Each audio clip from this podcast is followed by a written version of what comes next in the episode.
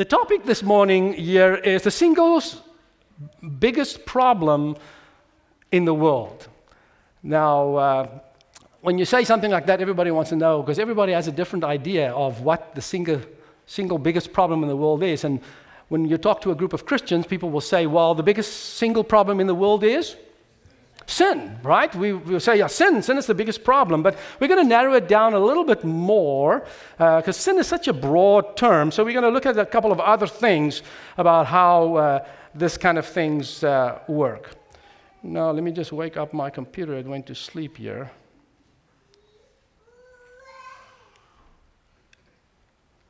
Huh.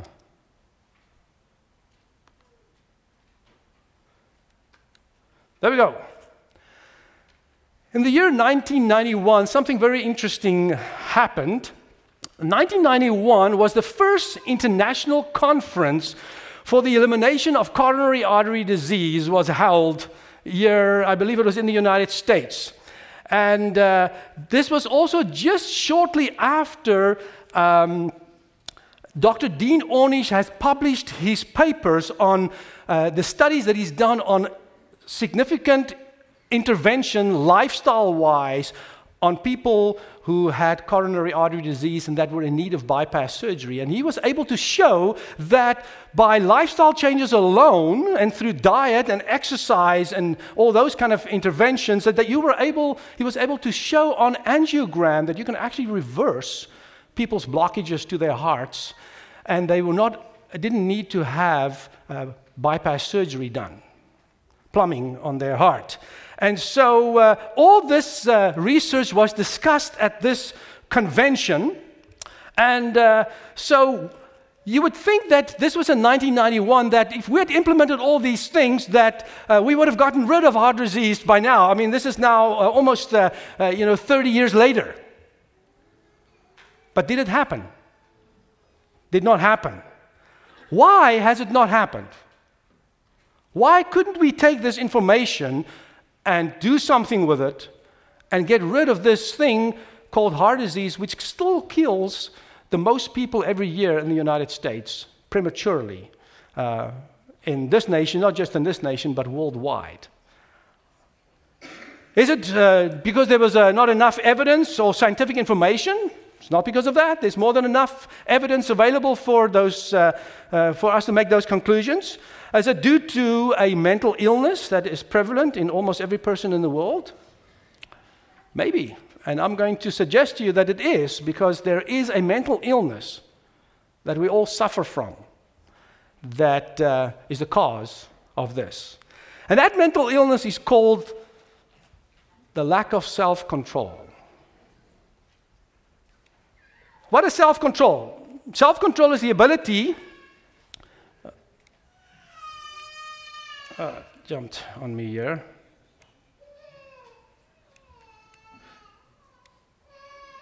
Uh, Self control is the ability to keep ourselves from acting on our behavioral and emotional impulses. Sounds pretty simple. All we need to do is we need to be in control of our behavior and we need to be in control of our uh, emotional impulses. So, self control failure, according to uh, uh, Dr. Baumeister, which is one of the most quoted uh, psychological researchers in the world. Uh, and he states there that self control failure is central to nearly all the personal and social problems that currently plague citizens of the modern developed world. It is the number one problem in the world for everything. So, lack of self control uh, there's many things that we can see that has a problem with that. Depression, for instance, when we look at depression, uh, depression is a lack of controlling our automatic negative thoughts and the way we think. And if you have come through the depression recovery program, we now know that uh, poor thinking or distorted thinking is one of the main reasons for mental illness. And so, if we can't control our thoughts, we will suffer emotional illness. Cancer is a lack of self control because of the things that we do to ourselves. Uh, unwanted pregnancy is a lack of self control in our world. Adultery and divorce, lack of self control. Underachievement, it's a lack of self control. financial failure. When we look in our country here today, when we realize that we're the most indebted country in the world, and when we, on a national level, so even on a national level, we have no control over these things. What about on a personal levels? You know, when it, we look at personally in people's financial lives, most people struggle financially and are living from paycheck to paycheck and are in debt and cannot control their expenses, and they always live above their means, spend more money than what they get in. So it's a lack of self control. Relationship problems. Techno addiction. Now, one of the later things, a major problem because we cannot control what we put into our minds and what we keep ourselves busy with. Heart disease, we've talked about already. Diabetes, lack of self control. Sexually transmitted diseases is not the cause of some virus that floats around, it's because of lack of self control. Uh, stroke, uh, alcoholism, major issues with self control. Murder, rape. But you know, this whole issue of self-control is not a it's not a new thing. It's been around for many, many years. It's been around for a long time. Uh, when we look in the book of Romans, chapter 7 and verses 15 to 23, Paul tells us about self control. And he says here, I don't really understand myself. I want to do what is right, but I don't do it. Instead, I do what I hate. So Paul says, you know, I understand this whole thing of self control, but self control is hard. It's not an easy thing to do. And then he goes on in verse 19 I want to do what is good, but I don't. I don't want to do what is wrong, but I do it anyway. And so you can see and sense a little bit of frustration here in Paul's life that he's realizing, you know, that uh, I have a problem with this. And if we look in Paul's life, you know, we think of Paul as somebody that's a pretty successful person, right? Right? He did a lot of things. He wrote most of the New Testament uh, in the scriptures. He continues on to say, There's another power within me that is at war with my mind. This power makes me a slave to sin that is still within me. And then he goes on in verse 24 to say, Oh, what a miserable and wretched person I am. Who will free me from this life that is dominated by sin and death? How many of, uh, of you feel like that this morning? We all struggle with this thing. Now, we know what we're supposed to do, but somehow we just don't have the energy and the resources to put it together and actually do it. We know we're supposed to exercise, and we've got the shoes, we've got the gear, we've got the clothes, but we just don't do it.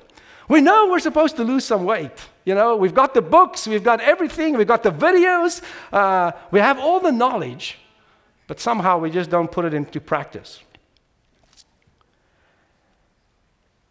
You know, most people will say, you know, don't talk to me about these kind of things. I'm okay. I'm doing all right. You know? But many times we find ourselves in the intelligence trap.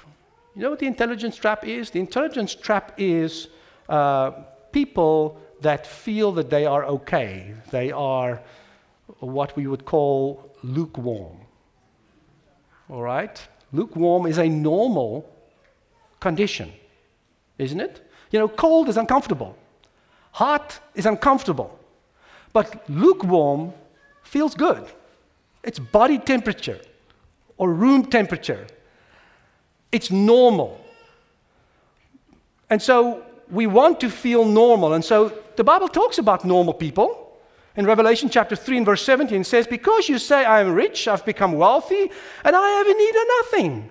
And I do not know that I'm wretched, miserable, poor, blind, and naked. So these are people that feel normal.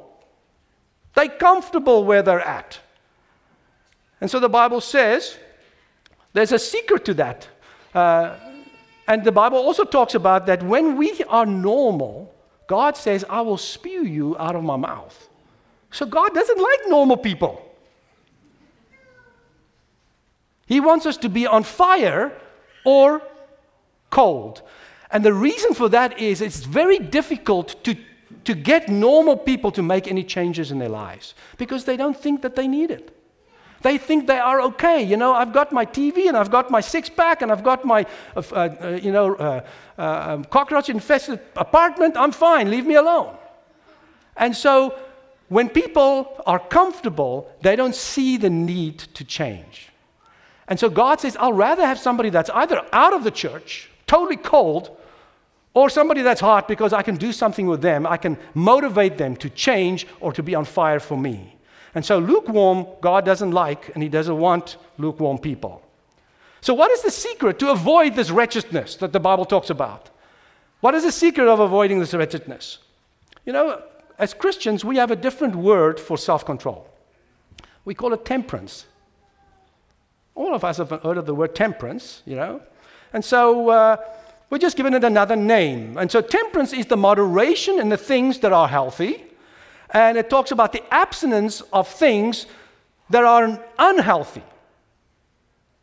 Now, uh, strict temperance requires not just regular self control. You know, we are all self controlled in some sense. This, we, we're controlled in some sense. You know, we make sure that we're on time for our, our jobs. You know, we get up on time, we go, we're very controlled with that to make sure that we don't get the boss upset and that we're on time for our work and things. Uh, and so all of us are very controlled, self controlled in certain aspects of our lives. Let's think about Arnold Schwarzenegger. You know, Arnold Schwarzenegger uh, has become Mr. Universe for several years. And he's probably going down in the history of the world as one of the best or the best bodybuilder that has ever lived, and uh, who knows, maybe ever will live, you know. So, uh, uh, incredible self control. If you think of his life, I mean, in order to be able to build muscles and, and exercise like that, you better be quite self controlled in what you eat and w- when you get up in the morning and you exercise, and whether it's raining or it's not raining, or whether you feel like it or you don't feel like it, you have to be out there and, you know, pump that iron and do and follow the program. And he did, and it paid off. He was very, very self controlled when it came to his uh, exercise regime and making him Mr. Universe. But you know, one day in his house, he wasn't so self controlled when his maid was around there and he was by himself. And he got himself into some trouble that broke up his home and his marriage, and his wife, and his family. So he had self control but he didn't have comprehensive self control. You see, what we need in order to be successful at this temperance thing is we need to have comprehensive self control. We need to be controlled in every aspect of our lives. It doesn't help if we're just con- self control in one aspect or a little bit in the other aspect. We need to have it everywhere. Now, when you think of self controlled people, what do you think about? Do you, do you like people that are self controlled? What does our society think of self controlled people? We think they're a little nerdy, all right? They're kind of little eccentric kind of people, you know? We think of self controlled people, people that are really disciplined and they're not spontaneous, you know? They just don't like easygoing, casual kind of people. We think of them in a negative way. And so in our endeavor to measure this class of strengths, we have found that among people in the mainstream developed world, strengths of temperance are infrequently endorsed and seldomly praised. As a matter of fact, we actually mock people that are self controlled.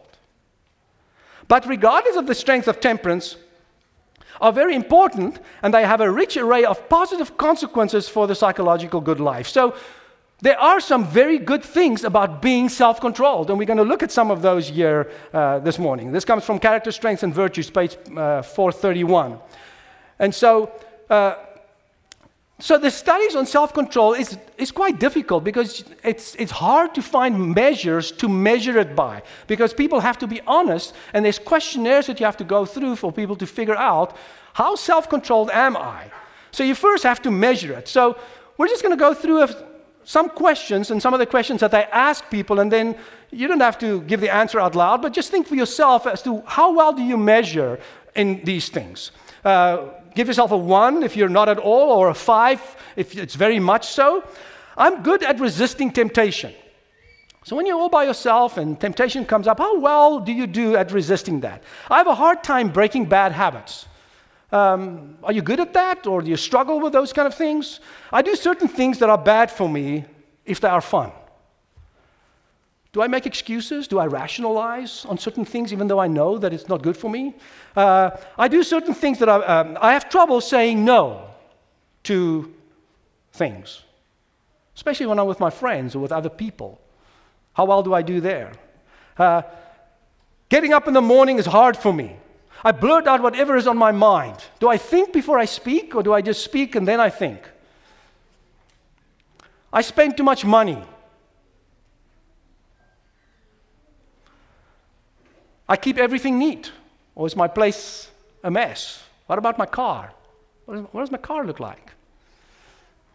Can I invite somebody at any time to come and drive with me in my vehicle without having them climb over an obstacle course? I carried out, uh, carry, uh, uh, I get carried away by my feelings.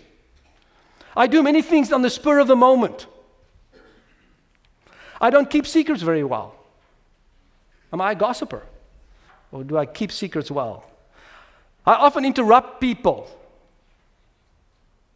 That's also a, a characteristic of a self controlled person. Don't interrupt other people. I'm always on time. I'm not easily discouraged. I eat healthy foods. Pleasure and fun sometimes keep me from getting my work done. Do you get distracted by all those pop ups on your computer when you're busy with a, a, task that you need to do and all these other things are popping up, or you, before you know, you're off on another place on your computer instead of doing your work? I have trouble concentrating. Sometimes I can't stop myself from doing something, even if I know it is wrong. Is that you? I'm able to work effectively towards long term goals. So, those are some of the questions that they usually ask people and, and determine whether you are a high self control person or a low self control person. So, high self control people, uh, it's linked to better personality adjustment. So, people that are highly self controlled, they do well in life. They have a higher self worth, uh, they uh, are better at controlling their anger. So, there are definite positive uh, characteristics few symptoms of somatization. So these people don't, when something happens to them, uh, exaggerate things or, you know, my back sore or, you know, everything hurts or complaining about stuff. Obsessive compulsive patterns are less. Uh, they don't uh, have uh, fewer symptoms of depression, anxiety, hostile anger, phobic anxiety, paranoid ideation and even psychotic tendencies. So there are many, many very positive things. And this was done out of two studies in 2010 and in uh, 2000. So, people with, with high uh, self control accept themselves as valuable, worthy individuals and are relatively able to sustain a favorable view across time and circumstances. Now, we're not talking here about people that are narcissistic. You know, narcissists will, will be somebody that has these same kind of things, but it becomes self inflated. So, we're not talking about that. We're just talking somebody with a healthy concept of themselves and of self worth. And so this comes from uh, the same study in a book that was written by Tangney on page 299. So, uh, so people with high self control are more conscientious, they're harder, hardworking people. Uh, they are more emotionally stable. You know, that only uh, speaks for itself. Uh, they're better at relationships and, uh, with, uh, and they are better relationships partners um, because they just don't say whatever's on their mind. They think before they speak. Um, they get along better with other people, and that speaks for itself as well. They're more accommodating, they uh, are more satisfying in their relationships, and they are better adjustment in, in the relationships with other people. Uh, comes from the same uh, uh research article. So, uh, um, people with high self control have better family cohesion in their families, less interpersonal conflict, better perspective, and better empathy. You know, it's getting better. These are all good, very good characteristics. They don't wallow in their own personal uh, reactions to other people's problems. You know, they can, they can move on with things. They more, uh, have more secure interpersonal attachments. Um,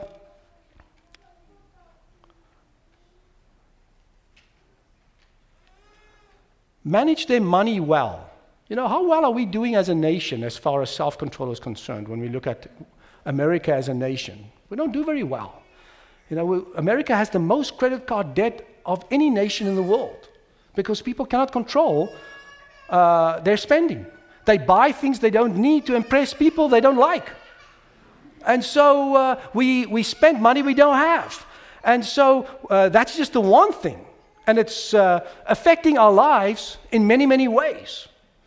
Um, money problems and money issues is probably the number two, yeah, I think it is the number two reason for divorce after a, uh, unfaithfulness and adultery. So a lot of people argue and fight over how the money is spent. And so, uh, what about drugs? What about uh, drug addictions? What about smoking? What about caffeine? How well and how self controlled are we as a nation on that? What about television, on media? So you can see there's many areas of our lives where a lack of self-control has a lot of detrimental effects on how we live and how successful we are in our lives. Um, in the course of daily life, in spite of their best efforts at self control, people inevitably sin and transgress at least on rare occasions. And this is all because of cognitive distortions. You know, we tell ourselves, you know, I can afford to eat this piece of cake because I'm just going to exercise a little bit more tomorrow. And so, or I'm going to start my diet next week. And so we, we rationalize and we have distorted uh, thinking, and that leads us to make uh, decisions that are not good for us. So, people with high self control score relatively low in shame and high in shame free guilt. So, even though they make mistakes, they can recover from those mistakes that they make more easily. I'm not saying that somebody who has comprehensive self control are never going to fall, are never going to make a mistake, or never say something that they're not supposed to say. Uh, we're not talking about somebody that lives the, the perfect life. Uh, even Paul admitted that, you know, I know what is right, but I struggle with this. But even when you do make a mistake, uh, you recover from that easily. You know, even in the Bible it says a righteous man's doesn't say a righteous man never falls. It says a righteous man's falls seven times, but he gets up. And so uh, when we fall and we make a mistake, we don't just stay down in the doldrums there and then say, well, I've kind of eat this one slice of this chocolate cake. I may as well finish up the whole thing you know, and then make the problem worse, and then I have to deal with more issues later. And so, uh, individuals with high self control are inclined to take responsibility for their transgressions rather than externalizing and blame and minimize the importance of the transgression. So, they move on and they recover from these things much easier and quicker. In short, having done wrong, high self control people are inclined to focus on the effects of their behavior, and in so doing, are inclined to make amends. So they look at what is this doing to me, and they ask very important questions. What is the price I'm going to pay for doing this wrongful thing, or uh, how is this going to affect my life? And so they can learn from their mistakes and from their bad decisions. In contrast, low self control individuals are more apt to experience painful feelings of shame, an emotion that is often provokes defensiveness, denial, and rather than repair and redemption of the situation. So they kind of begin to spiral into even more distorted thinking, and that's why you can see that th- this kind of thinking will lead to emotional disorders like anxiety and depression. So, what are the drawbacks? Are there any negatives? You know, we've talked about all the positives of uh, um, um, self control, comprehensive self control. What are, what are the negatives? Are there any negatives? The research actually shows that there are no scientific studies anywhere demonstrating any undesirable consequences of high self control people. So, there's really nothing negative about it. And so, uh, the test that they've, sent, that they've done there to see if excessive self control or over control might produce negative consequences, but no negative patterns were found. So you cannot be too self controlled. Well, that's good to know.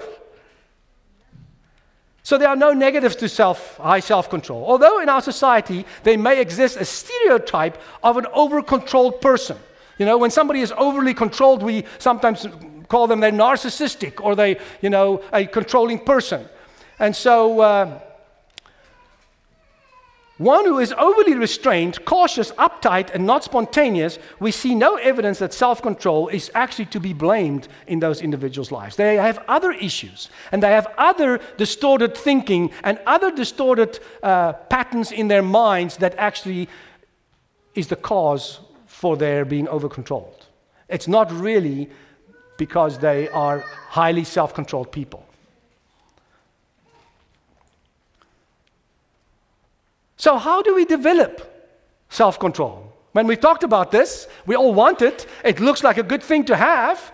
And if you don't have it, you see a slew of things that can go wrong, and your life can be quite miserable if you don't have proper self control. So, how do we actually get self control?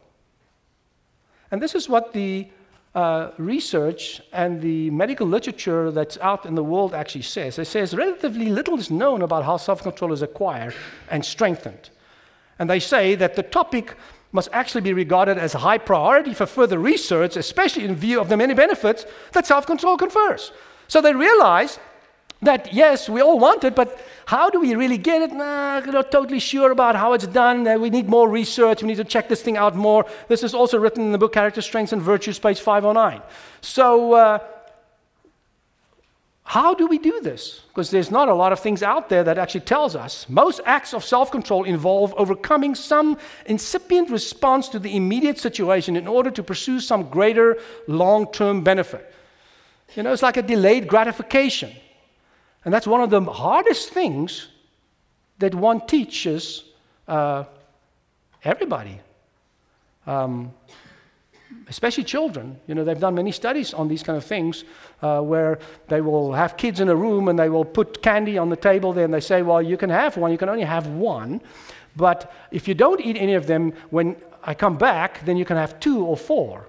And almost none of the kids are able to resist taking the one now for two or three later. And so it's a difficult thing, but for us humans, adults, it's like that too. You know, I've got to have that new car. I got to have it now, you know. The price is right now. The monthly payment is only so much, and I can afford it. And so we don't always postpone it and realize that later on we can maybe even afford a better car or a better situation or a better house when I'm in a better financial situation. So this is something that is difficult for us to comprehend. Hence, the ability to transcend the immediate situation is crucial. We need to be able to look beyond just the benefit I'm going to get right now temporarily. People who live only in the present moment are unlikely to exhibit good self control, whereas future mindedness will facilitate self regulation. So we need to look beyond. You know, and the Bible talks to us about that. It says in the book of Hebrews, you know, when you look at the life of Moses, Moses was the son of Pharaoh's daughter. He was next in line to be Pharaoh. And he had all the benefits and all the wealth that the kingdom had to offer. But the Bible tells us that Moses looked beyond that to the King of Kings. And it says he refused to be called the son of Pharaoh's daughter. Even though he had all of that, he chose to be a slave, the Bible says, with the people of God. Because he had incredible self control, because he saw that I could give up the pleasure for right now for a pleasure that is much, much greater. And so, where's Moses right now? All right, he's alive with God in heaven. All right, so, uh, so it pays off to have comprehensive self control. Okay? So uh, we need to be able to uh, give up the pleasure just for right now. And so, in order for us to do that, and we brought that up in our Sabbath school lesson a little bit this morning, is a thing which is called bright lines. Okay? When you have rules in your life, okay, that you have certain things that I absolutely don't do that, or I absolutely made a decision that this is something I don't do. Uh, the more of those bright lines or solid decisions you have in your life, the easier it is for you to learn to control yourself. So, people need bright lines to help them with their self control. Bright lines are zero tolerance areas in your life, all right, where total abstinence with no exceptions at any time. So, for me personally, uh, the devil doesn't come to me or people doesn't come to me and tempt me with smoking. This is not a problem. I've never tried it, I've never wanted to, and I have absolutely no desire, and I can honestly stand before you and say, I will never smoke. Because it's not a temptation to me. But there may be other things that I have a problem with. And so when you have a solid decision, zero tolerance decisions in your life, those things, the more of those things you have, the better you can develop comprehensive self control. Um, If you believe that rule is sacred, so if that is a commandment of God, or the Bible says so, or some real strong authority, or whatever you use in your life as a, as a model or a basis for truth or absolute truth in your life, the more that is so, the stronger that conviction and that bright line becomes. So when the scripture says so, or my church says so, or when you're a kid, my parents says so, or whatever the, uh, the uh, reason is, the stronger and the more effective you will be at making that decision. It becomes an especially bright line. And so, if we do that, uh, you know, we will rediscover the greatest human strength, which is willpower. It's a book that was written by uh, Baumeister as well and some of his other uh, colleagues there. So, we all want that. And so we need to practice those kind of things. And that's why the Bible says in Proverbs 16, verse 32 He that is slow to anger is better than mighty, and he that ruleth his spirit than he that taketh a city. Because of self control. We need to be able to control our own thoughts, our own will, and our own desires, and put aside our immediate gratification that we want right now. That is what self control is. He, has, he that has conquered self, the strongest foe man has to meet. The highest evidence of nobility in a Christian is self control. He who stands unmoved amidst of a storm or abuse is one of God's heroes. So God wants us to be able to be calm under a storm when everything around us seems to going south and is out of control. He who has learned to rule his spirit will rise above the slights, the rebuffs, the annoyances to which we are daily exposed. And these will cease to cast the gloom over his spirit. From My Life Today, page 70. So, God wants us to have comprehensive self control. It is God's purpose that the kingly power of sanctified reason, controlled by divine grace, shall swear sway in the lives of human beings. He who rules his spirit is in possession of this power. Wow. Don't we want that power in our life? A man or a woman who preserves the balance of the mind when tempted to indulge passion stands higher in the sight of God and heavenly ages than the most renowned general that ever led an army to battle and to victory. So, yes, we have some serious battles to fight in our lives, and that battle is against self, against ourselves, and doing it my way. And I want it, and I want it now. So, bright lines are the f- first thing that assists us in helping with uh, uh, developing comprehensive self control. We need to have worthy goals put goals out for ourselves that we want to uh, reach. And then we've also talked about enhancing the frontal lobe. The whole program of the depression is about getting our frontal lobe switched on because if we don't have a frontal lobe, we are unable to make proper decisions because your frontal lobe is that part of your brain where your morality lies and where your decision making lies, where you make decisions between what is right, what is wrong, what is good, what is bad. And so we need to focus on getting our frontal lobes awake and alert and giving it the right nutrition. And that's why lifestyle change is so important. Exercise, don't smoke, eat good food, and uh, sleep enough, get some sunshine, drink enough water. Do all these things is all to improve your circulation, not just for your heart. You know, the research now have shown that all these lifestyle changes are more important for your brain than what it actually is for your heart. You know, we all want to go and jog because we want to be fit, we want to have our muscles, we want to improve our aerobic capacity and all these kind of things, but it's actually more important to our brains so we can think properly. And so that's what we need to do. And that will slow down our limbic system that is in overdrive as well. Our limbic system is that part of the brain that works on our emotions. And you know, when you look at what's going on in the advertising industry, uh, people don't make decisions based on intelligence decisions, they make decisions based on their emotions. How they feel, how this product they're going to buy make them feel. You see, they use a drug because it makes them feel good. We use alcohol because it changes our state of mind. It makes us feel good. Even though we know that it has bad effects and it's going to kill us and it kills our brain cells and it destroys our family and it destroys our lives and do all kinds of things. We still do it because it makes me feel good now.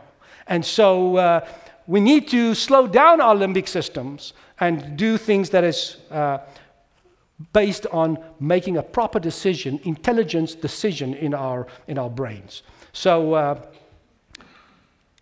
how do we develop the failure safe solution to comprehensive self control? What young men and women need is Christian heroism. The true the rule to rule the spirit means to keep self under discipline. God's abounding love and presence in the heart will give the power of self control and will mold and fashion the mind and the character. What did, what did it say there? It says, uh, God's abounding love and presence. This is not something that we possess. This is not something that is naturally inherent to us. This is something that we need to allow God to do in our lives. That's why Jesus says in John 13, verse 35, By this shall all men know that you are my disciples, if you have love one to another. Now, you know, in the English language, love is, uh, uh, the word love is just used everywhere. Love for my cat, love for my wife, love for my sports, love for myself. It's all the same word. But in the scriptures, there's many different ways and words that are used for love. You know, most of the word for love is the passionate, erotic kind of love that we have in the world today. And there's nothing wrong with, with that kind of love. It's also part of love, but that's not the only love that there is. There's also love of principle. And uh, agape, or truly godly love. And you know, Jesus always take and puts the, the stakes higher. God says, don't just love uh, those who love you. God says, even love those who hate you. So God wants us to always go a step higher because He knows the benefit that we can draw from that and, the, and what it will do for us. Not, God doesn't say things just to make life hard for us. He knows that if we do what He says, then we will derive even more benefit from it. And God only allows things in our lives that He knows is going to make us into better people, even the bad things. Even the bad things in our lives has gone through God's office. Nothing in this world happens to us that God doesn't permit or allow or cause because He is ultimately in control. And so we need to treasure hunt these bad things and see what good can we learn out of them so that this doesn't happen again. And so those are the things that God wants us to do with us. If we would be true lights in the world, we would, must manifest the loving, compassionate spirit of Christ. To love as Christ loved means that we must practice self control. It means that we must show unselfishness at all times and in all places. But we know it's better to give than to receive. The more we give, the more we receive. And so the more unselfish we are, the more happy we will be. And the more we will have the self control. You know, talk like this, you know, sometimes people talk about the upside down gospel. You know, uh, God and Jesus' message is an upside down gospel. Jesus said, you know, if your enemy asks you to carry his pack for him one mile, don't carry him one mile, do it two miles. You know, that, that goes against the normal way people think. But you've now already seen that God doesn't like normal people, okay? He wants us to be abnormal, okay, for him. And that's why Paul also says, I am a fool, I am an imbecile for Christ. He says, because the gospel looks like foolishness to the world. But to them that are in Christ, it's the power of salvation, uh, of God unto salvation. So that's what God wants for us to love like Him. So the key to self control is self sacrifice. We have to let go of self. And the way we self sacrifice is to practice self sacrificing love. Give to others first and sacrifice. But we live in an unselfish society, in a selfish society. We live in a me first society. Okay? But we've got to change that. We've got to change that. So we cannot just always give our children everything their hearts want and everything they desire. Sometimes we have to say no. Even though sometimes, and it's hard for a parent, when you have the ability and you have the means to give to your children, but sometimes you know that it's not going to do them any good. And so sometimes God, God has the ability to give us everything that we want. But sometimes He withholds because He knows it's not going to be good to us. and it's going to lead us away from Him. So He withholds. And it's hard. It's hard for God because He wants to. He has a heart of love. He wants to give us everything, but He wants us first to get rid of self so that only He can come in and fill us totally and completely. True transformation, uh, transformative healing is dependent on love. Love can change you and it can change the world. Not the erotic kind of love, not romantic love, or not even brotherly love. Even though how important those loves are, uh, it is the love that human nature totally lacks. And that is self sacrificing love. So, it talks here in my life today, it means that we must scatter uh, around us kind words, pleasant looks. These cost the giver nothing, but they leave behind a precious fragrance. The influence for a good cannot be uh, estimated, not only to the receiver, but to the giver. They are a blessing, for they react upon him. So, your demeanor where you are and the things that you do, um, is your speech loving and kind and pure?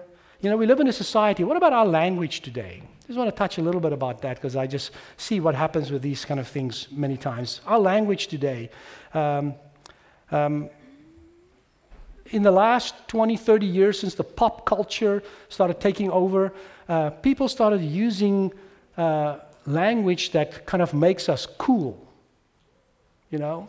And we use certain lingo, uh, you know, that makes us acceptable to the world. I dig that man.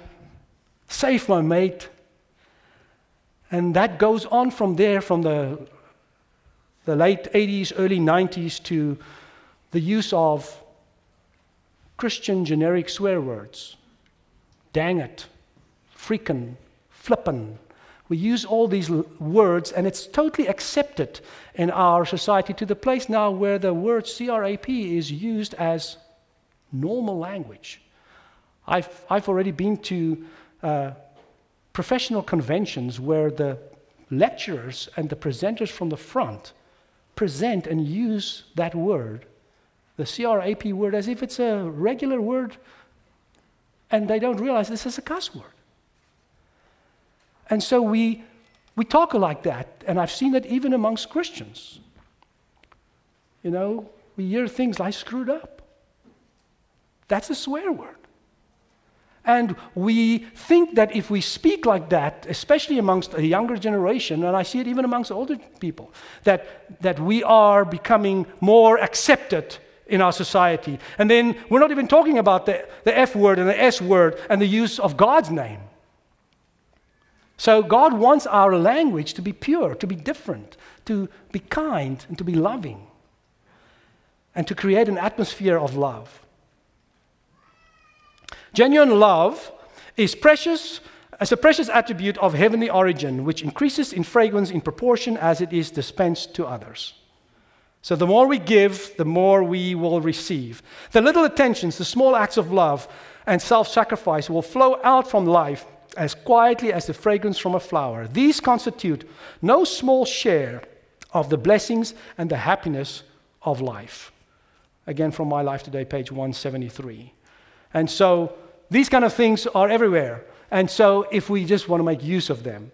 So uh, if we look in the Bible at examples of self control and contrast between self control. Let's look at the, the uh, story with Paul before Nero, how striking the contrast is when you look at Nero, who wanted to get rid of Paul and wanted to kill him, and Paul, who is totally and completely committed and surrendered to God. The countenance of the monarch being the, the shameful record of passion and r- the anger and rage that is within him, and you compare that with Paul, who's the prisoner who tells the story of a heart at peace with God and with man. Uh, the results of opposite systems of education stood that day contrasted a life unbounded self indulgence and a life of entire self sacrifice to God. Which one of those two do you want to be? We want to be the one who has the self sacrificing love and the comprehensive self control. Here were the representatives of the two theories of life all absorbing selfishness, which accounts uh, which counts nothing to, too valuable to be sacrificed for momentary gratification, and self denying endurance, ready to give up life itself, if need be, for the good of others. And that's what Paul did. Um, if the soul is to be purified and ennobled and made fit for the heavenly courts, there are two lessons to be learned self sacrifice and self control. And those two go together. They're actually the same thing. They go together because you can't have the one without the other. Faith that works, page 86. So, for physical, mental, emotional, spiritual health to be comprehensive and lifelong demands the complete gospel. Not just half of the gospel. You know, some people just take half of the gospel. We only look at God's grace and God's mercy and God's forgiveness. But what about his life? We only look at the, the emphasis of God's of Jesus' death. And yes, his death is important. But his life is also important because he didn't stay in the grave. His life in us gives us the power to live this kind of life and to exhibit and to experience and to have comprehensive self control. You know, Jesus said, it, uh, Greater things than what I do, you will do. Have you thought about that statement for a, for a moment? You know, how in the world can we do greater things than he did? I mean, he's God. But he said, if I don't go away, the Comforter will not come. And the Comforter is the Holy Spirit, which is God. And so Jesus says, When I go away, God, I will send God to come and live within you. And when the Holy Spirit indwells us, we will exhibit and show self sacrificing love and experience and exhibit and possess comprehensive self control. Because it won't be you doing it, it will be the Holy Spirit, God, within you. And that's what this is about. That is what this is about. That you will have it. That's why Jesus said, it's not by might, it's not by power, but by my spirit. If anything good is going to get done in your life, it's not going to be by anything that you've done. It's going to be all by what the Spirit is doing within your life. But you need to let Him in. You need to let Him in and open your heart and uh, let God come in, and, and you will experience the full gospel, not just half. The strongest bulwark of vice in our world is not the iniquitous life of the abandoned sinner or the degraded outcast. It is the life which otherwise appears virtuous, honorable, and noble, but in one in, uh, in which one sin is fostered and one vice indulged. So God says, I don't want just nine tenths of your heart. You know, Lord, I keep nine of your commandments, but I just have one that I just kind of like here on the side and do. You know, it's okay like that. You know, it's like saying, you know, I'm married to my wife, and I said, you know, I'm married to you for 364 days of the year, you know, but just one day a year, I'm just going to go with this other woman over here. You know, just think about it. I mean, 364 days, you know, I mean, what can she complain about? I only have this one day. Is it going to fly? No. God says, I want all of your heart, everything. And so, God wants us to give Him a complete and a total surrender. So, the test of self sacrificing love uh, if, is not if we, we love those who are kind to us and to love us. Uh, it is when we even treat the, how we treat those that actually hate us. Because God says, I'm going to raise this bar, I'm going to make it more, I'm going to make it higher. Who go out of their way to make life miserable for us, those people is God, what God wants us to specifically love because He knows what it's going to do for us in our own lives. We cannot love our enemies when we have selfish love. We can only love our enemies when God loves within us. That's the only way that it's done. When we quit focusing on ourselves as the center of attention and instead focus on others, things start to change. And that's what God wants. He wants to change us. And it's the same thing with witnessing. You know, sometimes we think as Christians, you know, we need to, uh, I need to go out and witness because if I don't witness, somebody out there is going to be lost. That's not true. You think if anybody out there comes to heaven's gate and say, well, you know, God, I'm sorry I'm not here. I can't go in just because Derek didn't do his witnessing when he was down on the earth. You think that excuse is going to fly? No. The person that will be lost is me. So God knows if you don't witness, you jeopardize your own salvation and your own experience that God wants you to have. That's the reason why we witness. God knows us so well. And He knows that if we witness, that it does something more to us. Because God can finish the work in no time. He can reach out the whole world and send the angels and do the job much better than what I can do it. But God knows that He wants me to do it. And He wants you to do it because it changes you. And that's what God wants. And He gives us opportunity every day to do that. And uh, allow God to come into your life and to do that. You know, Paul developed that kind of self control and love in his heart. And so he had no earthly selfish ambitions, so he had nothing to be jealous about. He had no self centered reputation, so he had nothing to fight for. He had no possessions, so he had nothing to worry about. He had no rights, therefore, he could no suffer no wrongs. He was already broken, so nobody could break him. He was already dead, so nobody could kill him. He was less than the least, so nobody could humble him. He had suffered the loss of all things, so nobody could defraud him. That's what comprehensive self control is about. So, become the master of your circumstances and not become slaves. Because all our circumstances are allowed in our lives by God to make us into the people that He wants us to be. And so, if something bad happens to us, we need to treasure hunt those things and say, Lord, what is it that I can learn from this? What is it that you want me to, to learn from this? And how can I become a better person? And how can I become more self controlled in this situation? 1 Corinthians chapter 15, verse 31 says, Paul says, I die daily. A daily exercise of signs of prayer is what we need in order to build this self, uh, uh, uh, comprehensive self control. Go into your closet and spend time with God and ask Him to come into your life. Read His Word on a regular basis, daily basis. Underline the promises in red and uh, underline the commands in blue so that you can see what is it that God is telling us and promising us and you will find out that all the things that God is wanting us and demanding of us to do, He's given us ample promises to give us all the power to accomplish just that. But sometimes we read over these things and we don't realize it. But when we split them up like that, we can see that God has given us everything that we need. And Peter says that. God has given us everything that we need through His precious promises to be as holy and as godly as we want to be and to actually be partakers of the divine nature of God.